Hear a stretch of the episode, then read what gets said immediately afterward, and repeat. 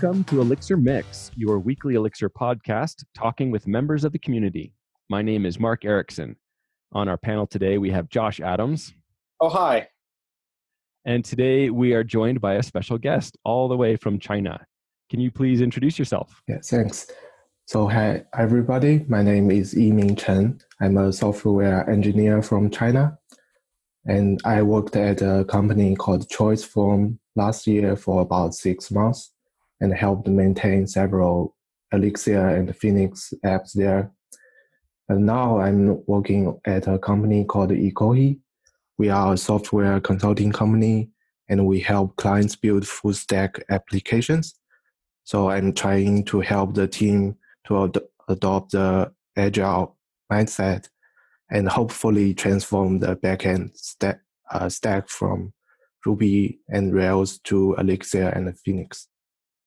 This episode is sponsored by Sentry.io. Recently, I came across a great tool for tracking and monitoring problems in my apps. Then I asked them if they wanted to sponsor the show and allow me to share my experience with you. Sentry provides a terrific interface for keeping track of what's going on with my app. It also tracks releases so I can tell if what I deployed makes things better or worse. They give full stack traces and as much information as possible about the situation when the error occurred to help you track down the errors. Plus, one thing I love, you can customize the context provided by Sentry. So, if you're looking for specific information about the request, you can provide it.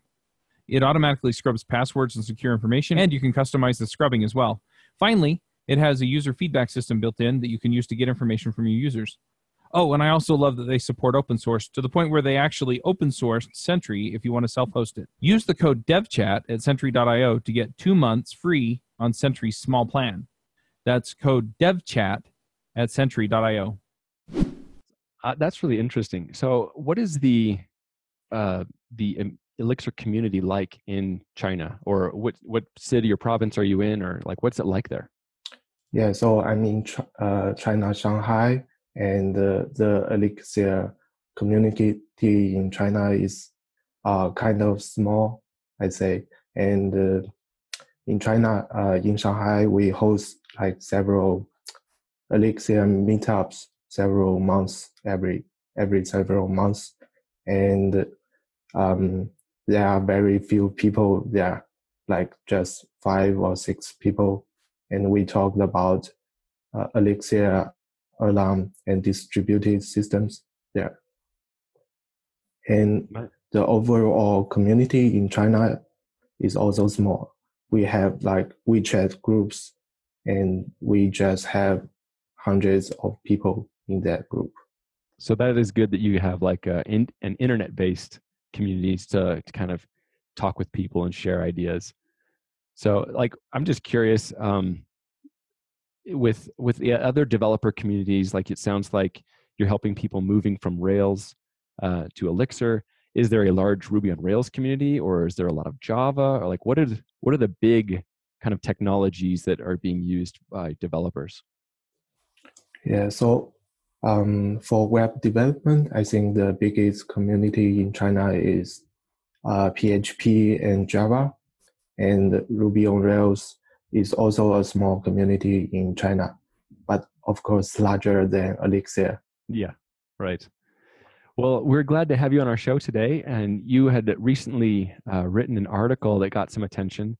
And this is a, a topic that is near and dear to my heart, too, which is about not repeating your domain knowledge. And so we'll we'll put a, a link to your blog in the show notes. Uh, but can you just kind of give us an introduction to what it is you're talking about here? Yeah, so it was a blog post I wrote when I worked at ChoiceForm, and so we were writing a Phoenix app there, and uh, so it's a Phoenix 1.4 app. So it was written after the concept of context introduced in the Phoenix community. And I just saw some code uh, code smells in the pull request. It's like um, we were writing some if statement and I saw some expressions conditions in the if statement and I proposed that we should extract functions from it so that we can give it a name and it reads more clear to the future reader of this code. Yes, and so you you also talk about the concept of dry, um, uh, which typically means do not repeat yourself. And I first learned that in the uh, Rails community, that kind of became a mantra of don't repeat yourself. And I've seen people take it too far in a direction of, oh, I see code that looks like code somewhere else in the application. Like the code follows a similar pattern. It's like, oh, so we have to refactor that so we can reuse it all. And, and then you start, it ends up getting an intern, turning into a mess. Uh, but that's not what you're talking about specifically here. You're kind of talking about uh, the idea of don't repeat your domain knowledge, uh, which I think is a good clarification.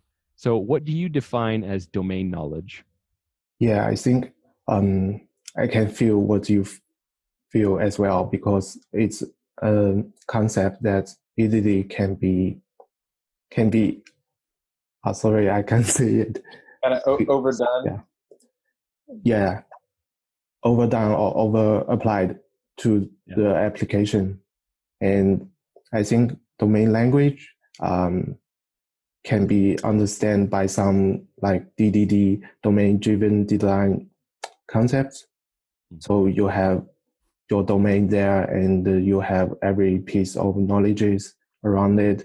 You have uh, ubiquitous language and you, you have uh, boundaries around every every context context you are building. And so in the Phoenix world, every context is like a boundary and every module you wrote is a, a piece of knowledge in your app. Yeah, Josh, I'm curious, like how do you uh, kind of when do you feel is the right time to say no this is this is domain knowledge this is something that should be belong somewhere else i like the example he used in the blog post which was um, i'm trying to remember uh, what the what the example is exactly it, it was do we allow comments from this phone number? Um, and the the interesting thing was to me like it doesn't require like the the argument made in the blog post is essentially it doesn't matter if you repeat yourself in the code like this is a discussion we had to have about what this you know what this actually means in terms of our domain. This it's not complex right? It's a single boolean and of a couple of, of booleans but um, it required discussion. And by extracting out what that condition means in terms of your domain it avoids it, it helps you both avoid having to have the discussion in the future because you've said this condition means do we allow comments from this phone number? Um, but it also helps you notice in my in my cases when i've run into similar things like extracting what i want to say this piece of code means into a function i can look at the function and go well no that doesn't actually my internal model of what this sort of conjunction was doesn't actually match what i'm saying about it um, and so for me, it also helps you get a little extra uh, spot to grab onto to to clarify your own thinking. Um, so I, I, thought that was interesting because in this case, it was not repeated code; it was just code that clarifies the meaning of the conditions.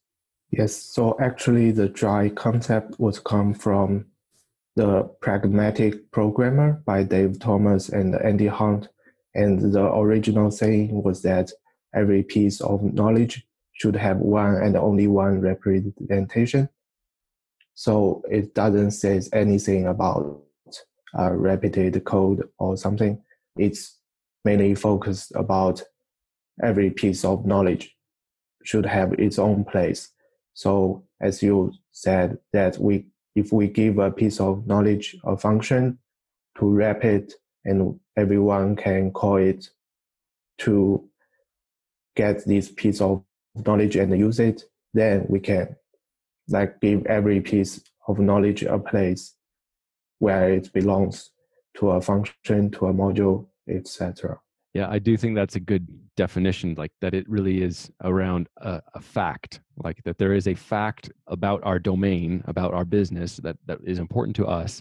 And I want to be able to wrap that up in some logic because like uh gosh i've seen this code and i this is code that i'm currently working on right it's it's a rails application that i'm uh, porting and kind of moving over slowly to Elixir. And and at some point, we're going to tip this scale where we have uh, more of this application Elixir. It's getting close. But you know, you have that idea of where there's a lot of these kind of Boolean logic, and if this is true or that is true, and this is all like in a controller. And I I look at this code and, and it's like I just really want to pull it out and put it into like a context and make it orderly because the problem is the, the net effect is I do not have the confidence to make changes to the code base because there it's assuming that you have this complete understanding of everything that could happen, all the different conditions. You have to have a, a full set of domain knowledge before you can start really modifying the code. at least that that's how it feels to me. And it's like that that is just feels wrong. And so what I love about the idea of just saying, okay, here's a here's a fact of when it is allowed you have this discussion when is allowed that we can have uh, uh, someone make a, com- a, a, comment on a post and and then i can wrap that up into something clean and nice like josh described into a single function where i can say are they allowed? And and then it's so then i can i feel like i can compose that logic wherever i need to do it and i don't have to understand all the nitty gritty details. So i don't it know does that go ahead. obvious theme to to add future requirements in right? Because right now we allow mm-hmm. comment from the phone because these two reasons but when we have the third one you know what do, do we just keep adding and to an if statement that's randomly somewhere in the code or do we pull it out to a function that says this is what that means? And yes exactly. That's it that's it. And then, then then when you have that problem of like that you're reusing that kind of pattern of if this but not that kind of a Boolean logic spread out in different places. And then you're talking about, yeah, we need to add this new feature. You have to go find all of those places and think about how it applies to that situation every time. It's terrible. and and another great side effect of that is that we get great testability because if we extract an if condition to a simple function and make it public or something, and then we can easily test it with just simple function calls. And then maybe it will grow and grow but we can have a great test suite to cover it. And then maybe in the controller we can just mock it out. So in the controller a common use case is that we have libraries like bodyguard to define if a user have the permission or authorized to do this to call this controller action. And then uh, i would do, do to what i would do is to mock it out and just return true and false to test these two cases.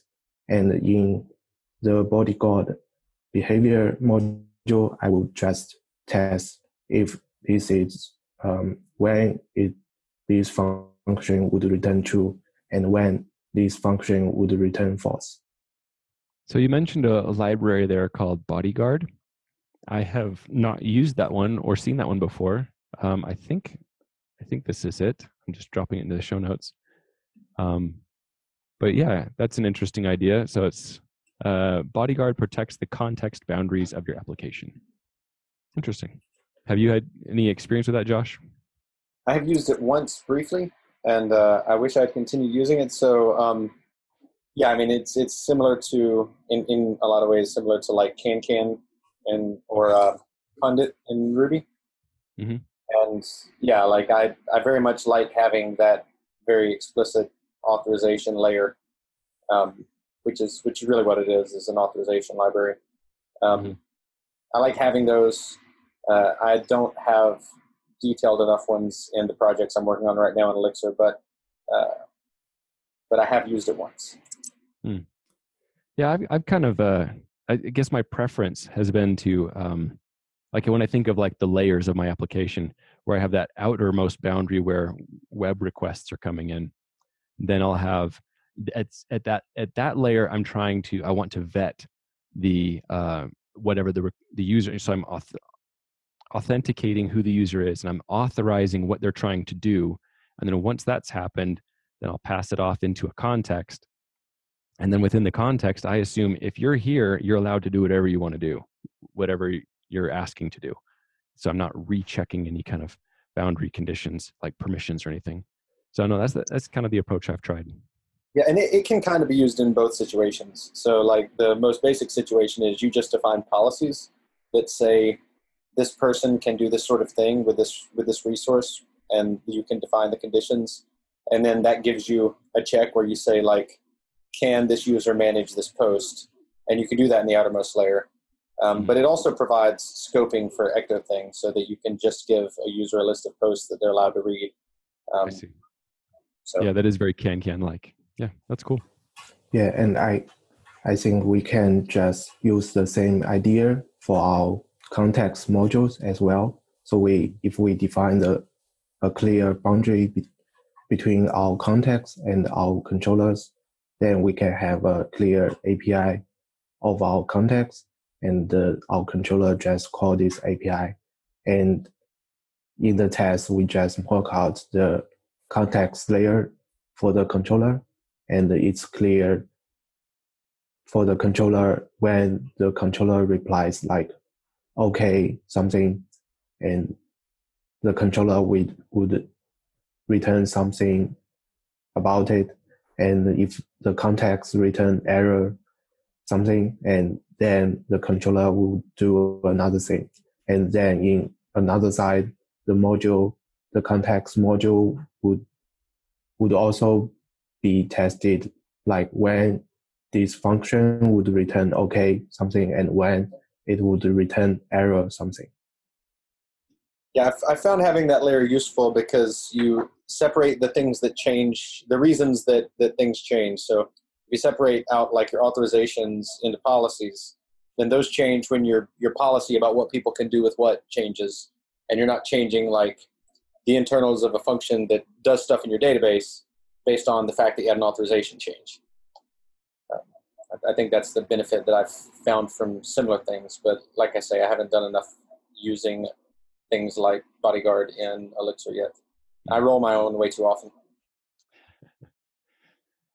Yeah, I, I kind of I tend to that direction too.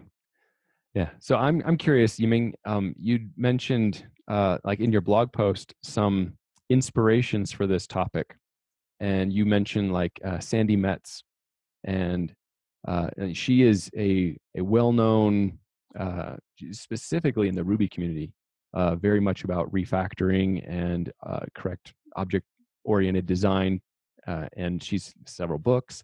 I'm just curious, like, what other kind of uh, sources of influence, or you know, where do you where do you look to find inspiration and guidance on like what is a good pattern?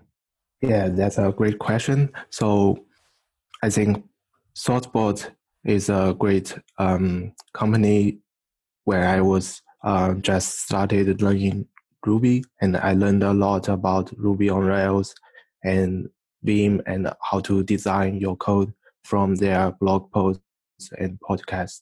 So, uh, I don't know if it's a coincidence or something, but they also recorded a similar topic on this um, on this topic um, just a few episodes ago.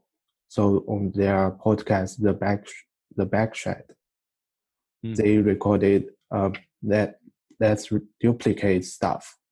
So what they were saying was that maybe you don't need to repeat um, your domain language, uh, but also you don't need to do it like too far.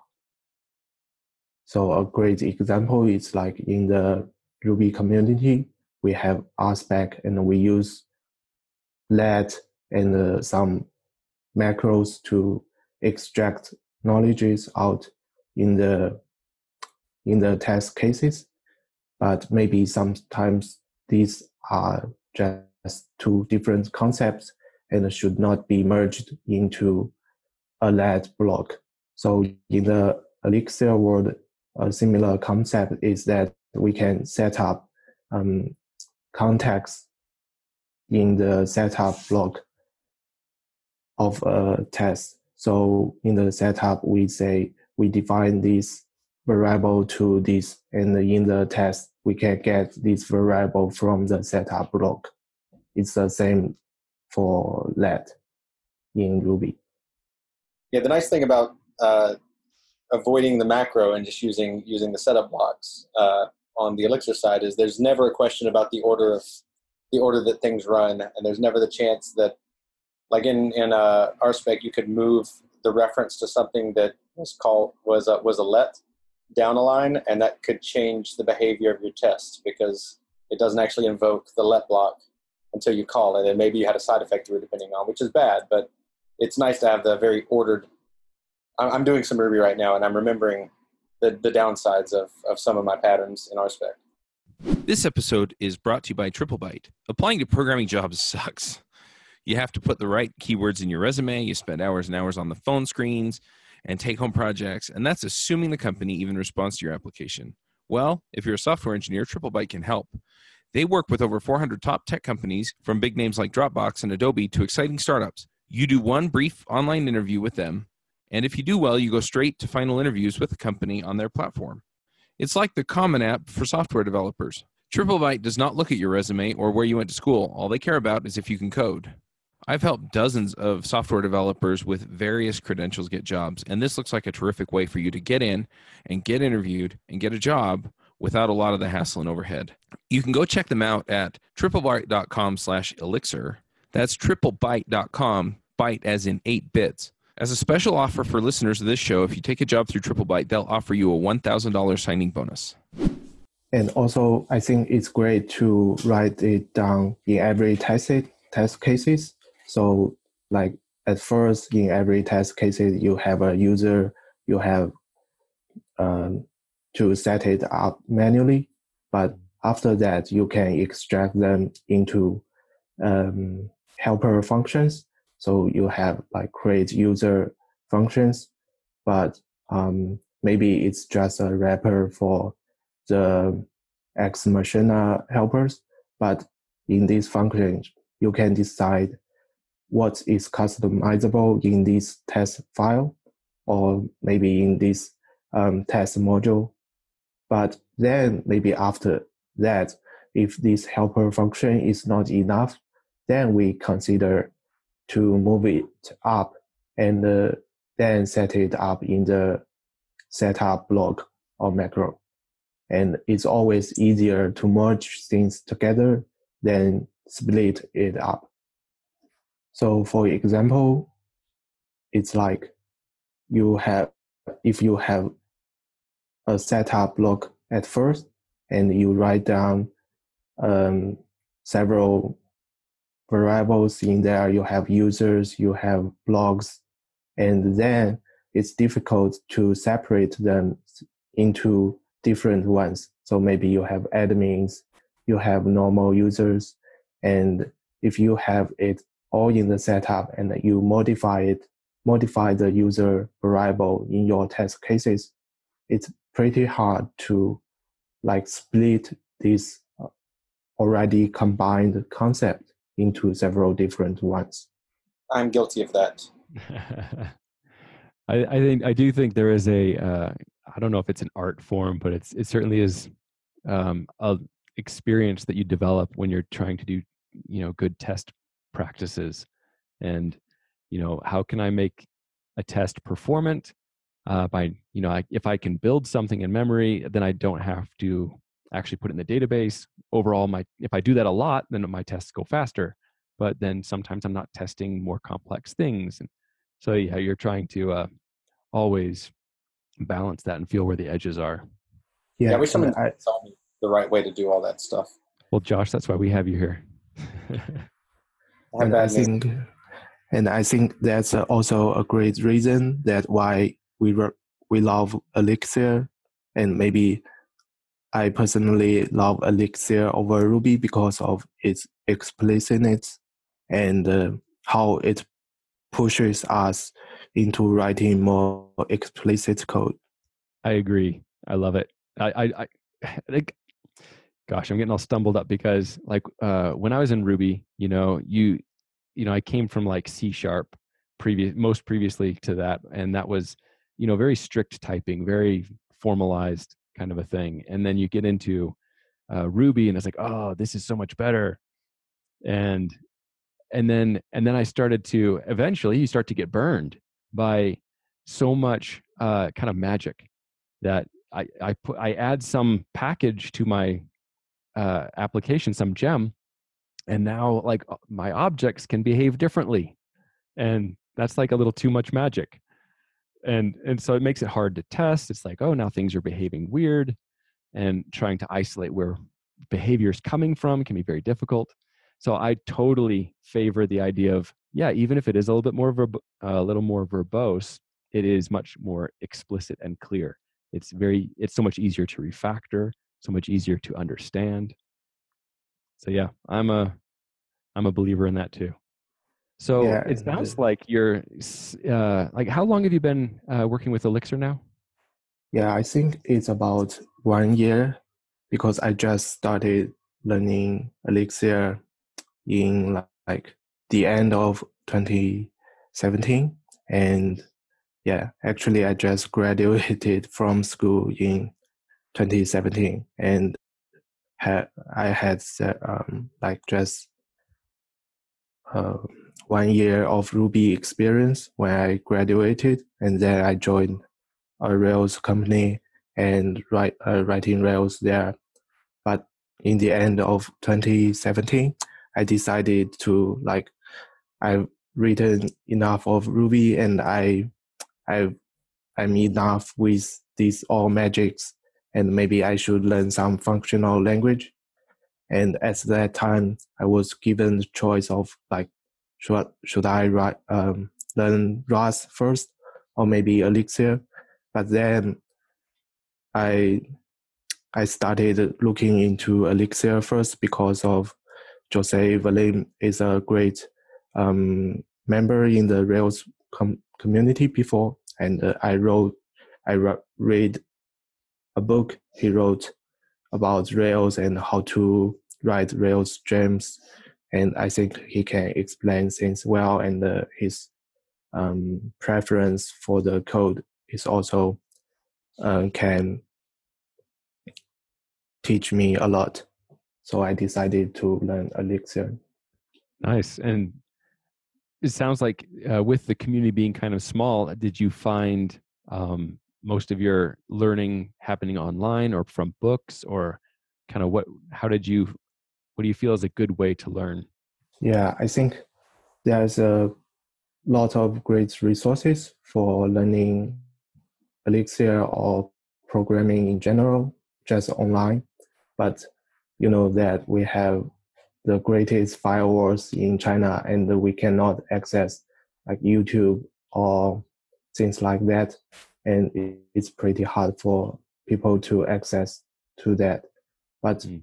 Somehow I get the access and the, I watch online videos a lot, like Elixir Conf talks, and we have a lot of Elixir conferences. So they are all great, um, great resources. And I also read a lot. So like programming Phoenix and programming Elixir are the books I read when I learned Elixir and Phoenix. Great. Yeah, I I use uh, a lot of online talks like from YouTube, and I hadn't really thought about that. That you might like people in all over the world might have a difficult time getting access to different uh, things that like that are available to me. And obviously, you know, if it's in English and someone is a non-English speaker, that's going to be a problem.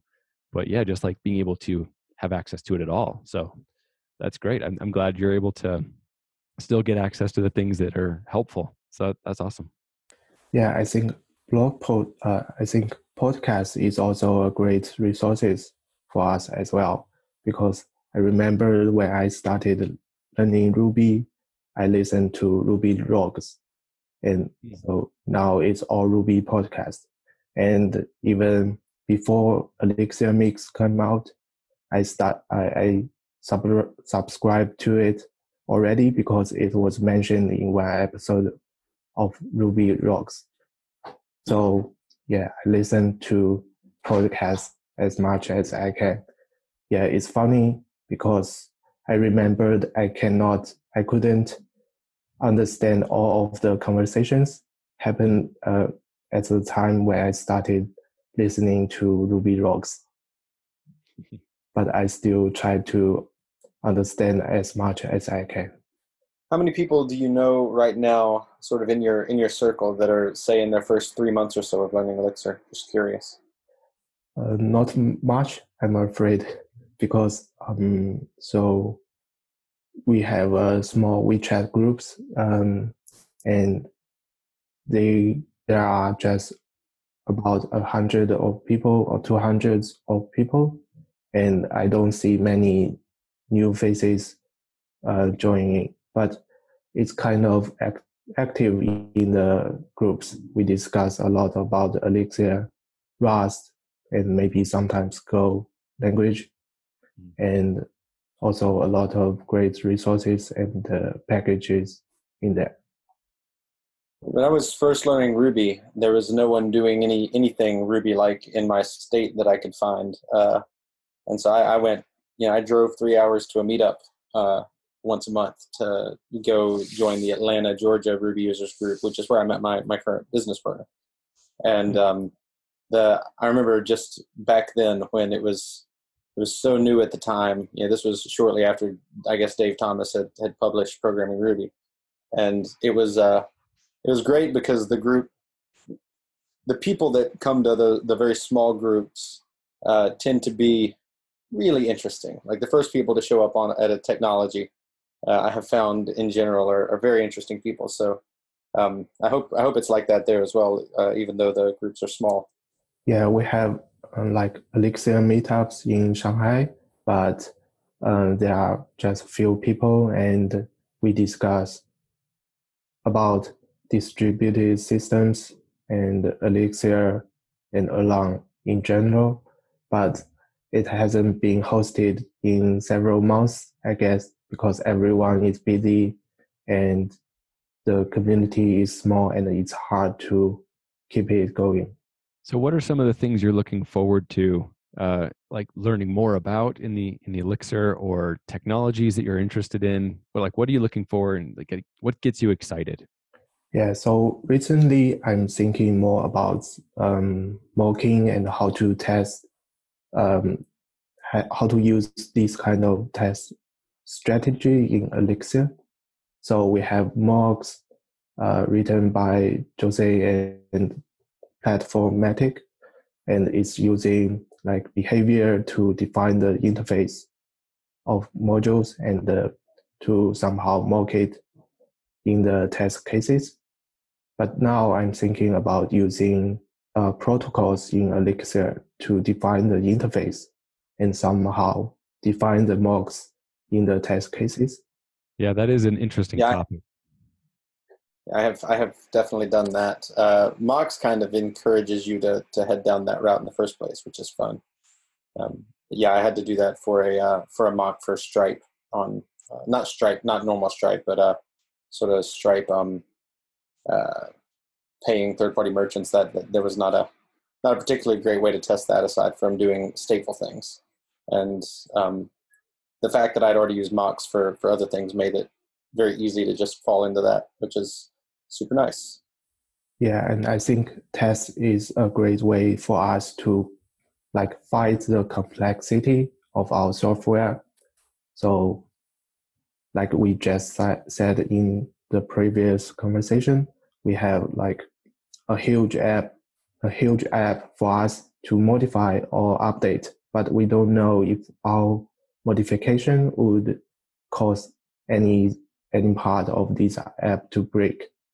But if we have a great test cases, test suite, then we can make sure if we run this test suite and everything is green, then we can make our modifications more confidently.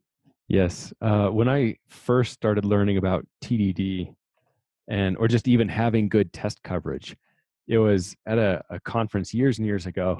And this guy, and like he was trying to explain to a bunch of guys, like Windows developers, like Windows apps, um, why this is a good idea.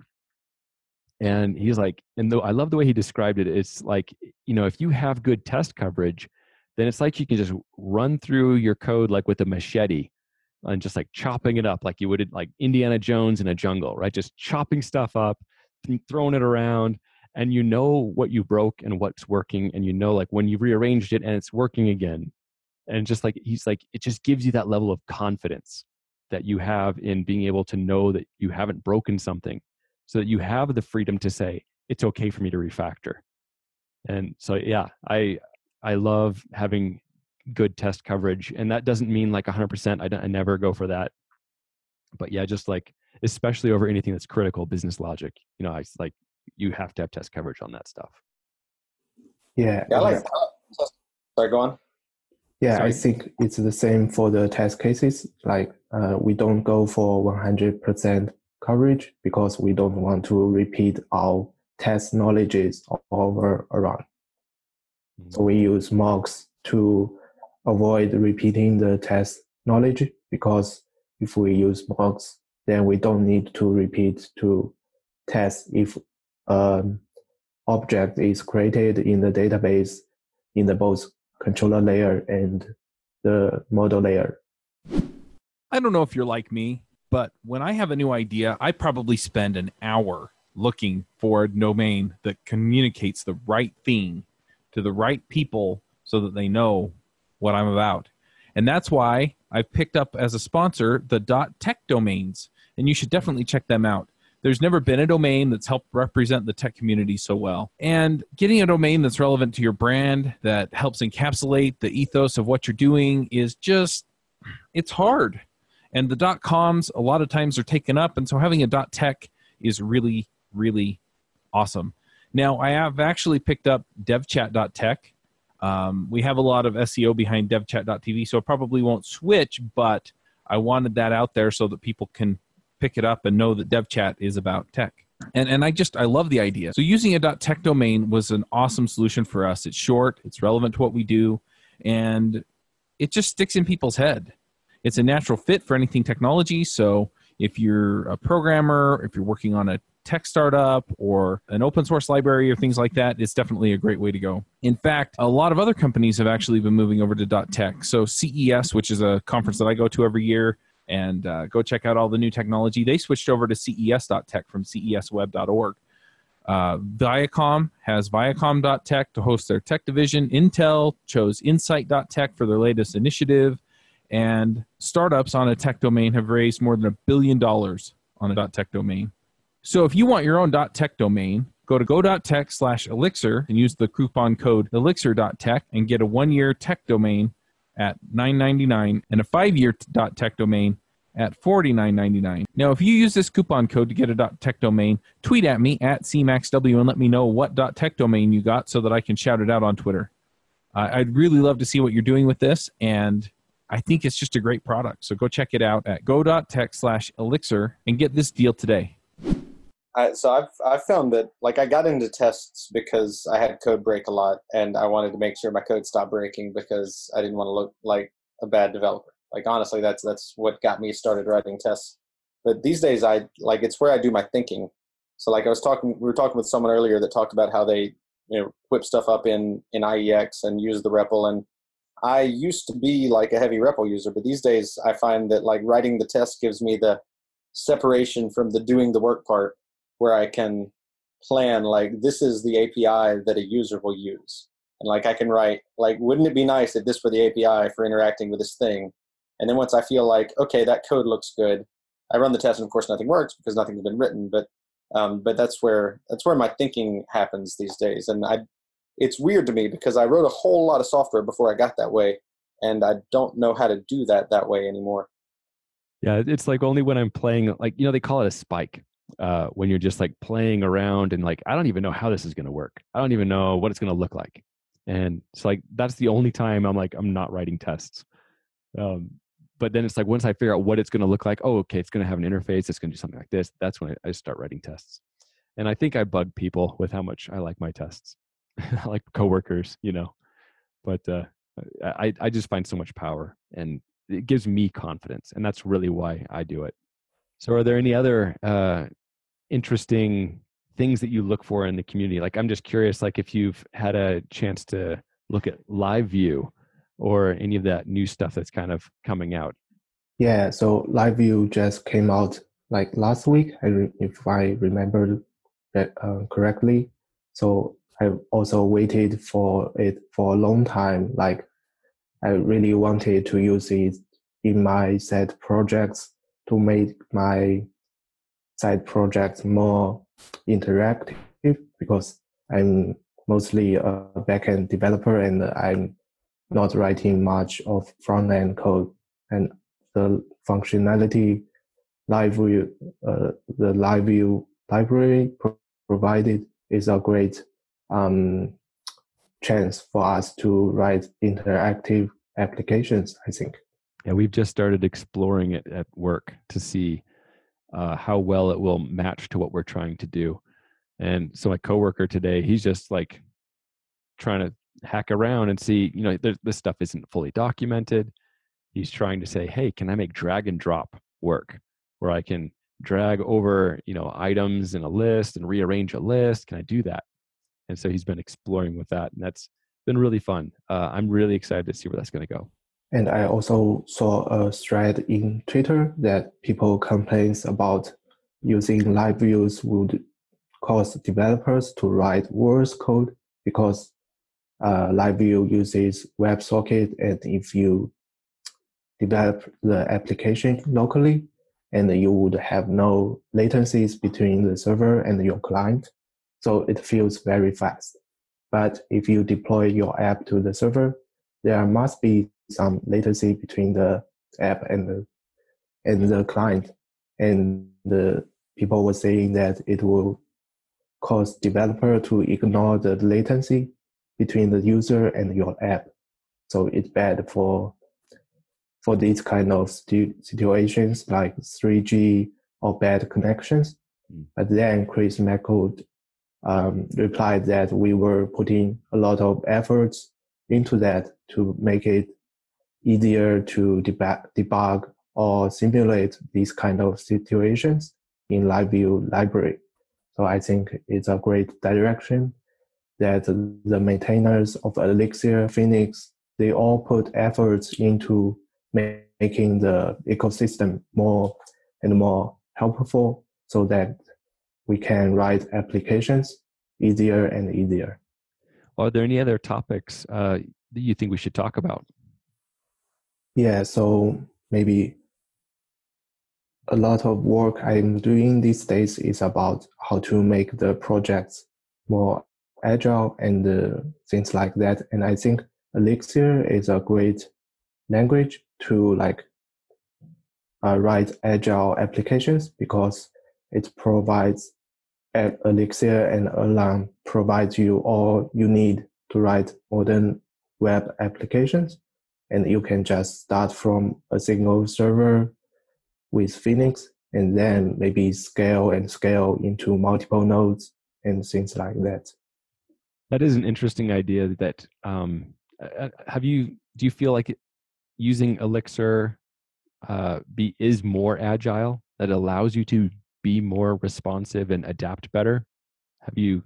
Is that something you've been experiencing? Yeah. So I think the idea was come from a talk from Saša Jurić. So it's called Solid Ground. It says Elixir and Erlang provides us a solid ground, ground with OTP and these kind of things. So for example, um, I wrote an application in Elixir and Phoenix, and then we I can just start with simple controller and models then when the logic become more and more complicated, I can extract logic from controller to context and uh, with different modules, things like that.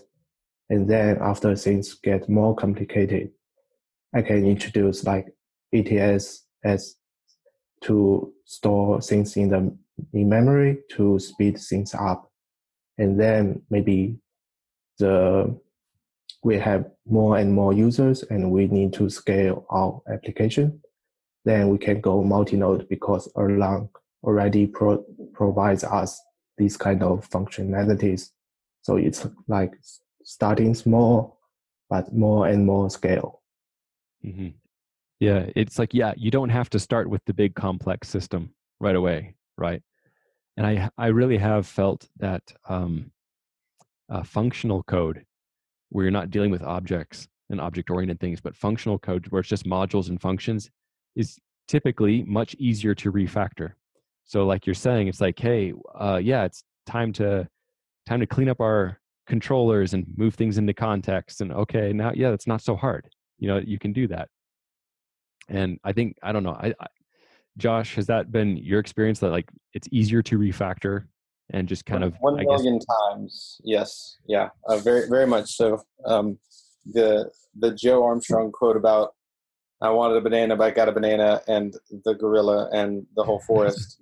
um, I, I am, as I mentioned, I'm working on a Ruby project right now, and just like completely normal looking Rails code that a coworker writes that's totally reasonable to write in Rails. I look at it and I'm like, all right, there's four instance variables, and honestly, I don't know what sets them, and now I have to read through like a lot of stuff to know like can I pull this out, and that's for really bad. That's like super basic stuff. That's like I have four methods and they do two two lines of code each, and I still can't refactor them, and that's not that's not even a complicated class. So yeah, a lot. I feel that way. That's that was probably the biggest like eye opener for me when I sort of started doing functional programming in full was just how easy it is to refactor things. Um, and I have to give Elm a shout out, right? Because because it's easy enough in, in Elixir because things are just functions and and values, but but in Elm it's you also have a nice compiler to tell you uh, when not not just when you refactor things, but hey, you changed the signature and here's the seven places you need to update in your code. Mhm. So yeah, all right yiming is there anything else you wanted to touch on before we go to picks No, I think we can go to picks. I've waited for this for a long time. Like, all right he's got something he wants to share but uh, uh, first josh do you have anything uh, you'd like to share I have two picks. So they are both videos. One is one video, and one is a thread that will have a lot of more videos. So the first is the CodeBeam SF uh, 2019 Talks thread on Elixir Forum. And right now it has Jose's talk announcing Broadway, which is, um, I have not watched the talk yet, but I've, I've uh, read posts about Broadway and we're Mhm. playing with it. Um, and then the other is a talk from ElmConf, uh, Matthew Griffith talking about uh, Elm UI, or really it's a, it's about uh, design pattern or a pattern language for developing user interfaces. And Elm UI is one of my favorite favorite libraries, just of, of all libraries, because uh, it makes if you're if you're an Elm person, it makes uh, building user interfaces extremely tractable because you're not thinking in terms of what is the document that I'm putting on the page and how does the CSS correspond to it. He really has found a very nice API that he he worked for like three years to. Perf- I'm not going to say perfect because I'm sure he still has other things to find. But he's really found an excellent API for describing user interfaces in a in a super meaningful, readable way.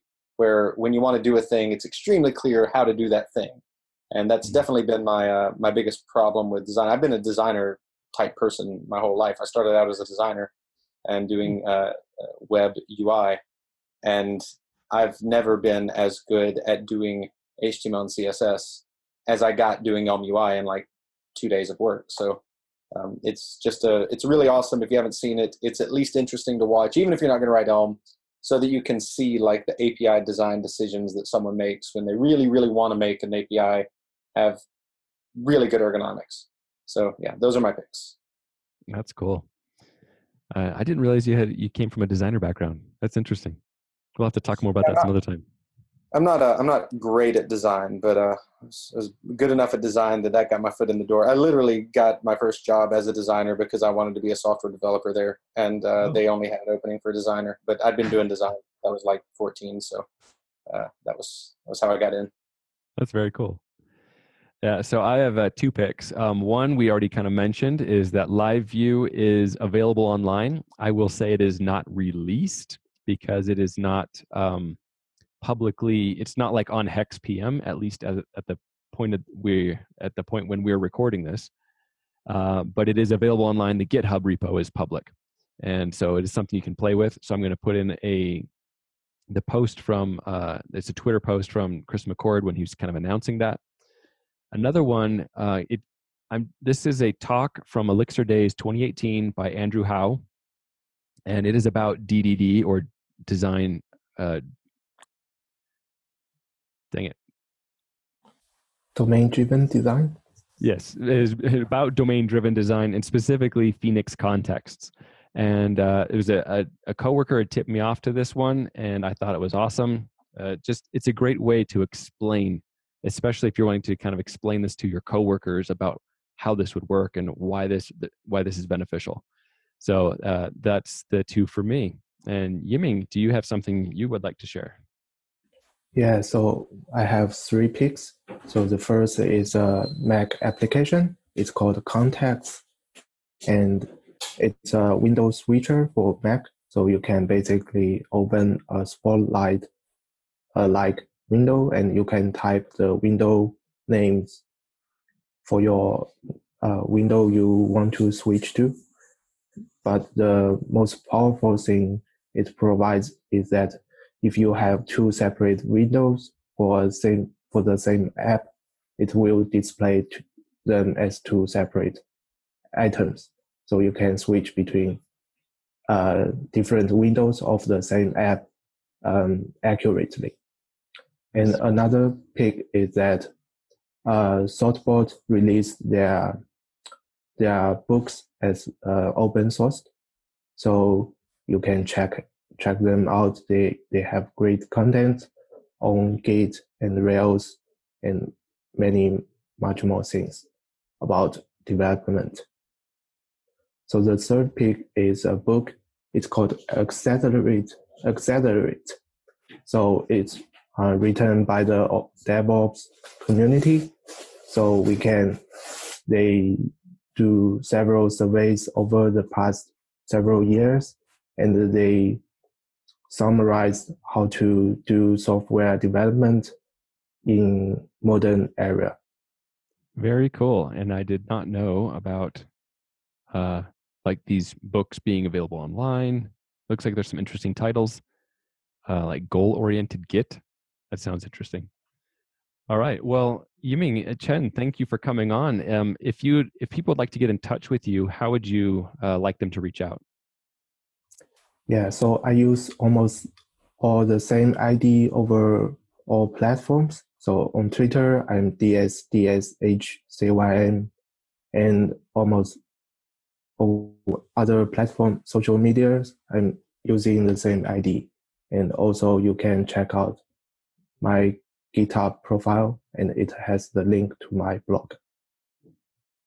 All right. Well, we will certainly include those in the show notes so people can find you there. All right. Well, it was a pleasure talking with you today. And uh, that's it for today. We hope you will join us next week on Elixir Mix. Bandwidth for this segment is provided by CacheFly, the world's fastest CDN.